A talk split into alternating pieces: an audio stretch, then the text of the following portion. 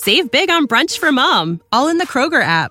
Get half gallons of delicious Kroger milk for 129 each, then get flavorful Tyson natural boneless chicken breasts for 249 a pound, all with your card and a digital coupon. Shop these deals at your local Kroger, less than 5 miles away, or tap the screen now to download the Kroger app to save big today. Kroger, fresh for everyone. Prices and product availability subject to change. Restrictions apply. See site for details. Thank you so much for downloading this episode of Positively Trek. We truly do appreciate each and every one of our listeners, and I'd like to especially thank our Patreon supporters. Thank you to our Constitution class supporters, Jim Stoffel, Joyce Marin, and Paul D. Kinnear. If you'd like to become a supporter of Positively Trek and join our crew, please go to patreon.com slash positivelytrek. You can get early access to episodes, exclusive content, shoutouts, associate producer credits, ad-free episodes, and more. Again, that's patreon.com slash positivelytrek. Thank you all, and live long and prosper.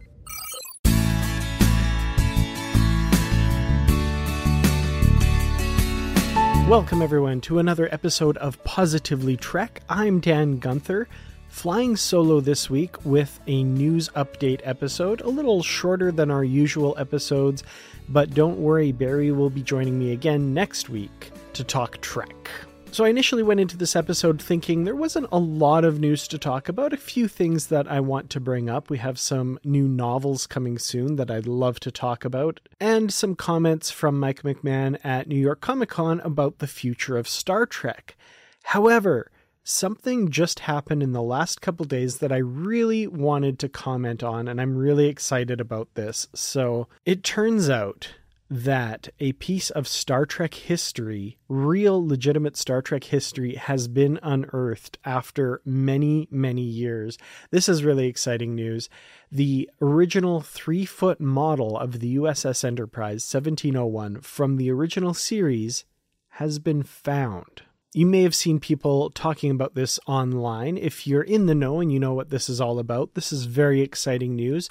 However, if you're not sure what all the hubbub is about, here's a quick little history of this model. Now, in the early stages of production of the original Star Trek, there was a three foot model of the USS Enterprise made out of solid wood, built by a model maker named Richard C. Datin. Now, he doesn't get a lot of credit, generally speaking, when it comes to Star Trek models. He was working as a subcontractor for this job. However, he was very instrumental in creating this model. You may have seen this model in a number of shots. It does show up a couple times in the original series.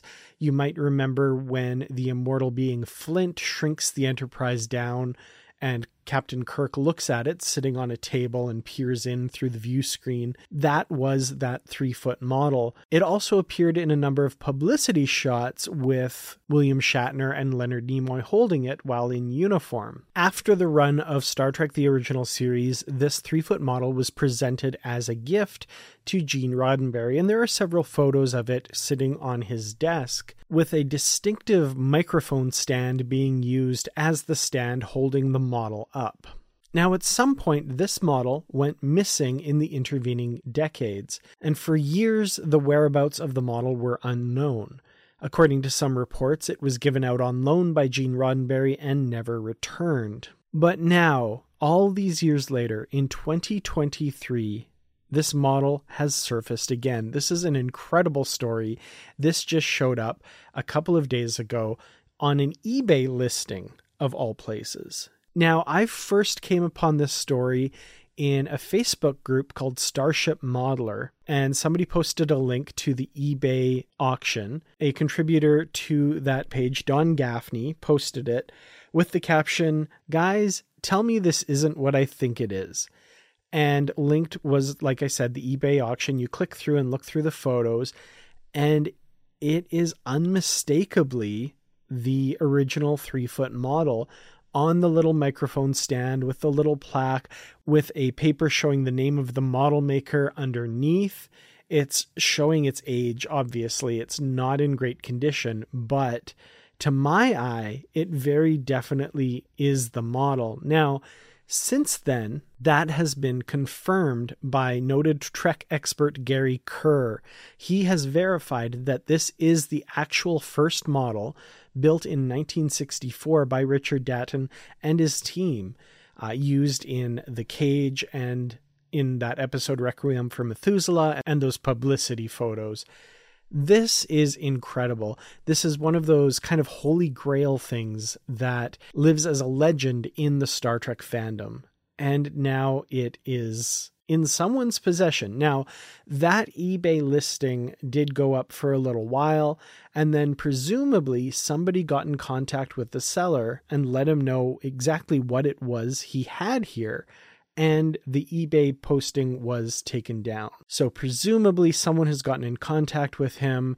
I'm assuming the end goal is to get this kind of back in the hands of Rod Roddenberry, Gene Roddenberry's son, getting it back into the Roddenberry family as it is rightfully theirs. Now, according to the person who had it up for auction, he said that he bought it along with kind of the contents of a storage unit in Hollywood full of a bunch of Hollywood memorabilia and stuff, and had no idea that this was what he actually had. But this is absolutely incredible what a find. I'll include a link to the Facebook post. You can check out some pictures of this. Like I said, it's in pretty rough shape. It's definitely showing its age, but what an incredible piece of Star Trek history that is now back, at least in someone's hands, and hopefully on its way back to its rightful owner. Incredible. I love this story. What a what a crazy way for this to just show up one day. So that definitely became the biggest bit of Star Trek news this week, but uh, definitely something I wanted to share with all of you because this was so much fun. As a Star Trek model enthusiast and someone who loves Star Trek history, uh, this is really, really cool. I really hope that more develops from this and we find out where it will actually end up. Another bit of Star Trek news I wanted to talk about this week is the announcement of two new Star Trek novels coming in 2024. This is exciting because, of course, the Star Trek novel releases have been quite thin lately.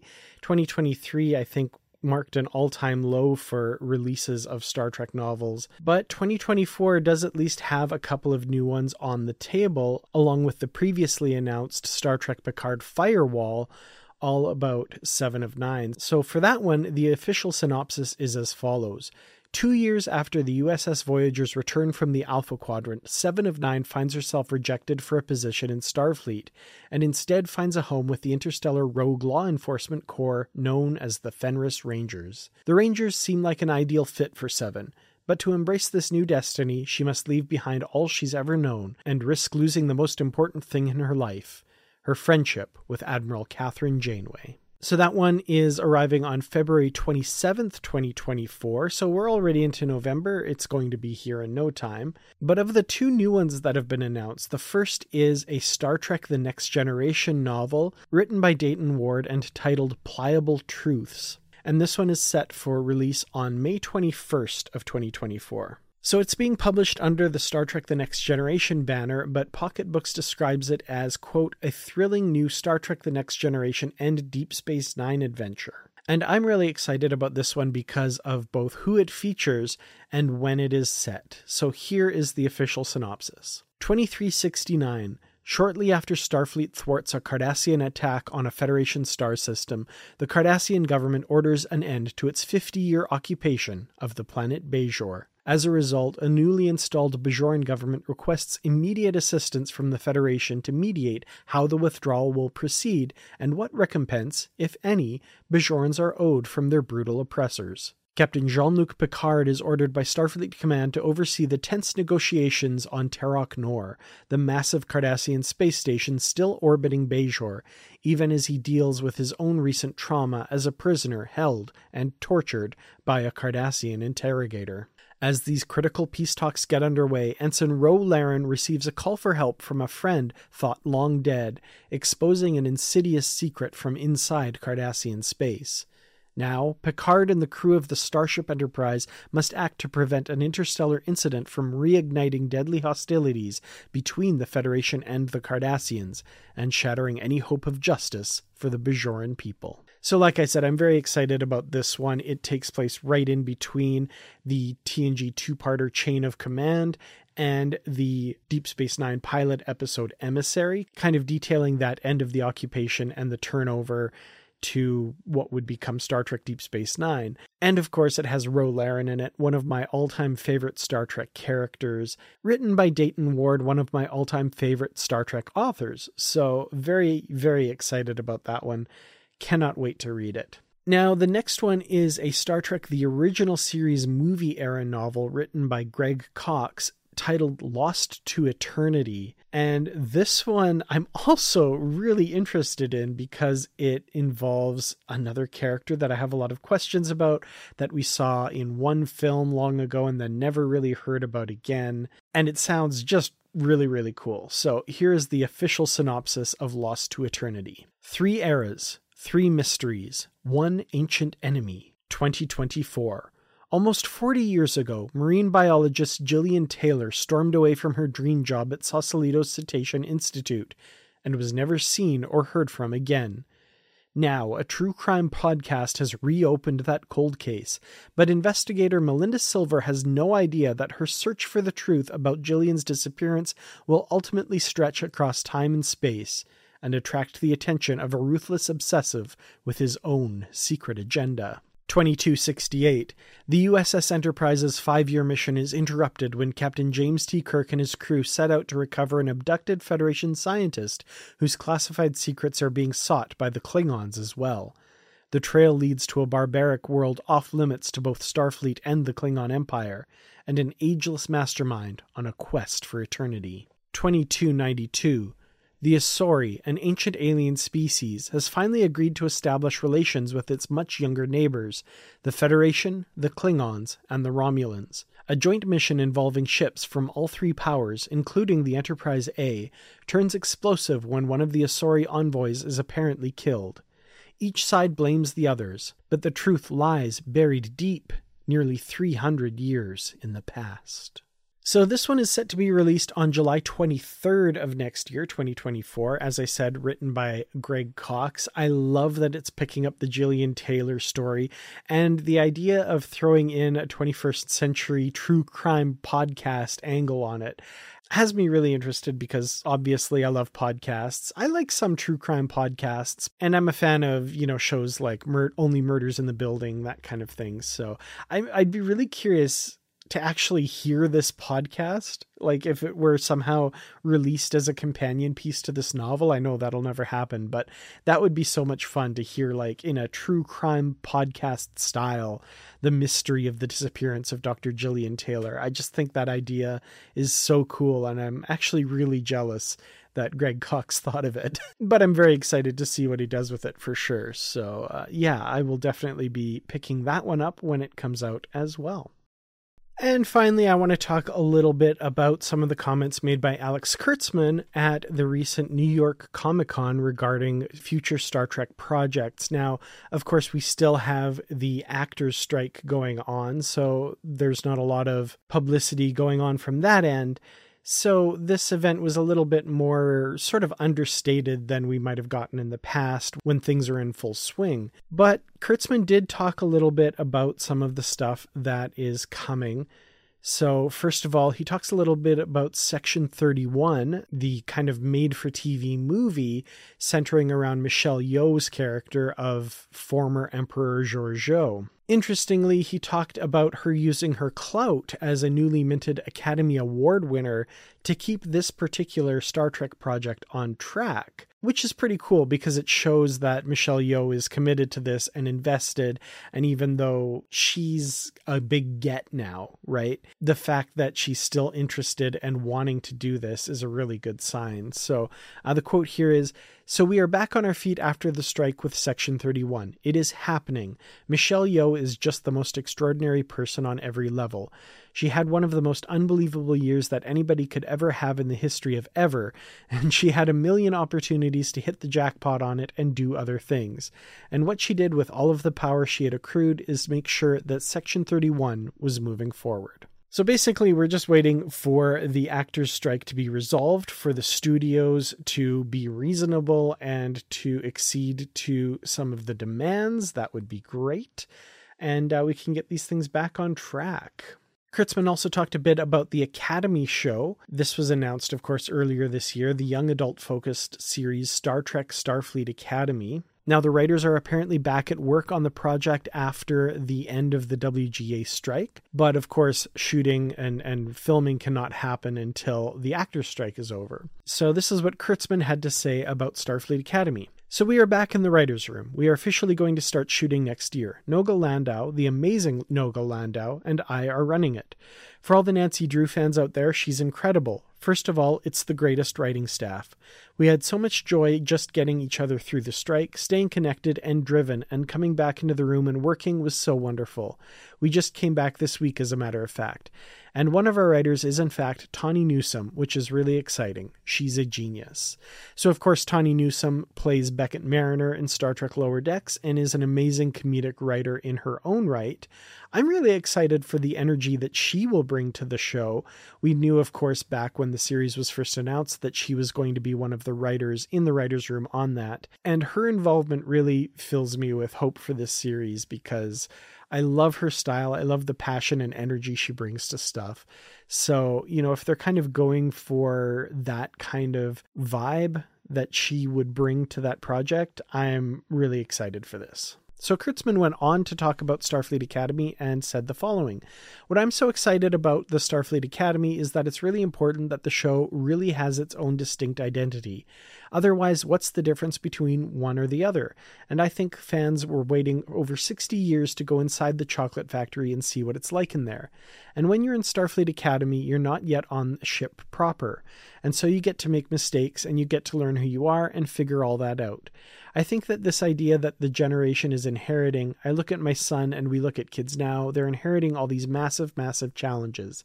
Then the question becomes how do you hold on and rebuild all the hope? And I think that's what our show is so much about. It's really fun, it's really funny, and it's ultimately a show that speaks to the generation now. And that's this question of how are our better angels going to emerge and what are they going to do to get us there? Because it is going to be on the next generation to do that. So originally, the production was set to start in early 2024. Clearly, they're trying to stick to that schedule, but of course, that all will depend on the outcome of the SAG AFTRA strike. And of course, the other show that should be in production is Star Trek Strange New Worlds Season 3. Now, apparently, the writing was all done and they were ready to start filming just as the strike happened, just as the writer's strike happened, I should say. And then the subsequent actors' strike has again put a crimp in their efforts to get back to filming that. So that's going to keep getting pushed until the actors' strike is over. But it sounds like they are ready to go once that happens. The other show we're waiting for, of course, is the final season of Star Trek Discovery that is still coming in 2024. And Kurtzman had this to say We have finished it. It will be airing early next year. It's an incredibly satisfying ending to a show that is so near and dear to my heart. Sonequa Martin Green gave the performance of her life. I think you guys are going to love it. We, of course, will be talking about the final season of Discovery as it airs next year in 2024. But in the meantime, today, on the day that this episode is released, we have the final episode of Star Trek Lower Decks Season 4. The episode is titled Old Friends, New Planets, and Barry DeFord and I will be back next week to discuss that episode, as well as the fourth season of Lower Decks as a whole. We really hope you'll join us then. Thank you so much for listening this week. Please reach out to us if you have any comments, positivelytrek at gmail.com. Join us at the Positively Trek discussion group on Facebook. And if you'd like to help out the show, patreon.com slash positivelytrek. We really appreciate all of our Patreon supporters. Thank you so very much. And once again, thank you for listening. Until next time, stay positive.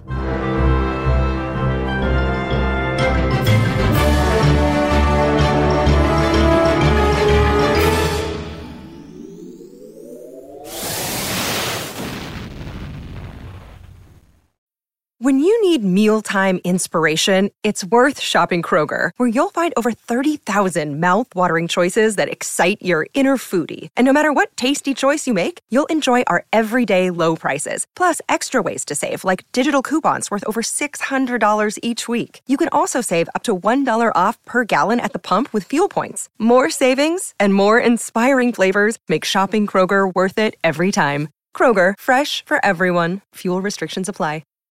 When you need mealtime inspiration, it's worth shopping Kroger, where you'll find over 30,000 mouthwatering choices that excite your inner foodie. And no matter what tasty choice you make, you'll enjoy our everyday low prices, plus extra ways to save, like digital coupons worth over $600 each week. You can also save up to $1 off per gallon at the pump with fuel points. More savings and more inspiring flavors make shopping Kroger worth it every time. Kroger, fresh for everyone. Fuel restrictions apply.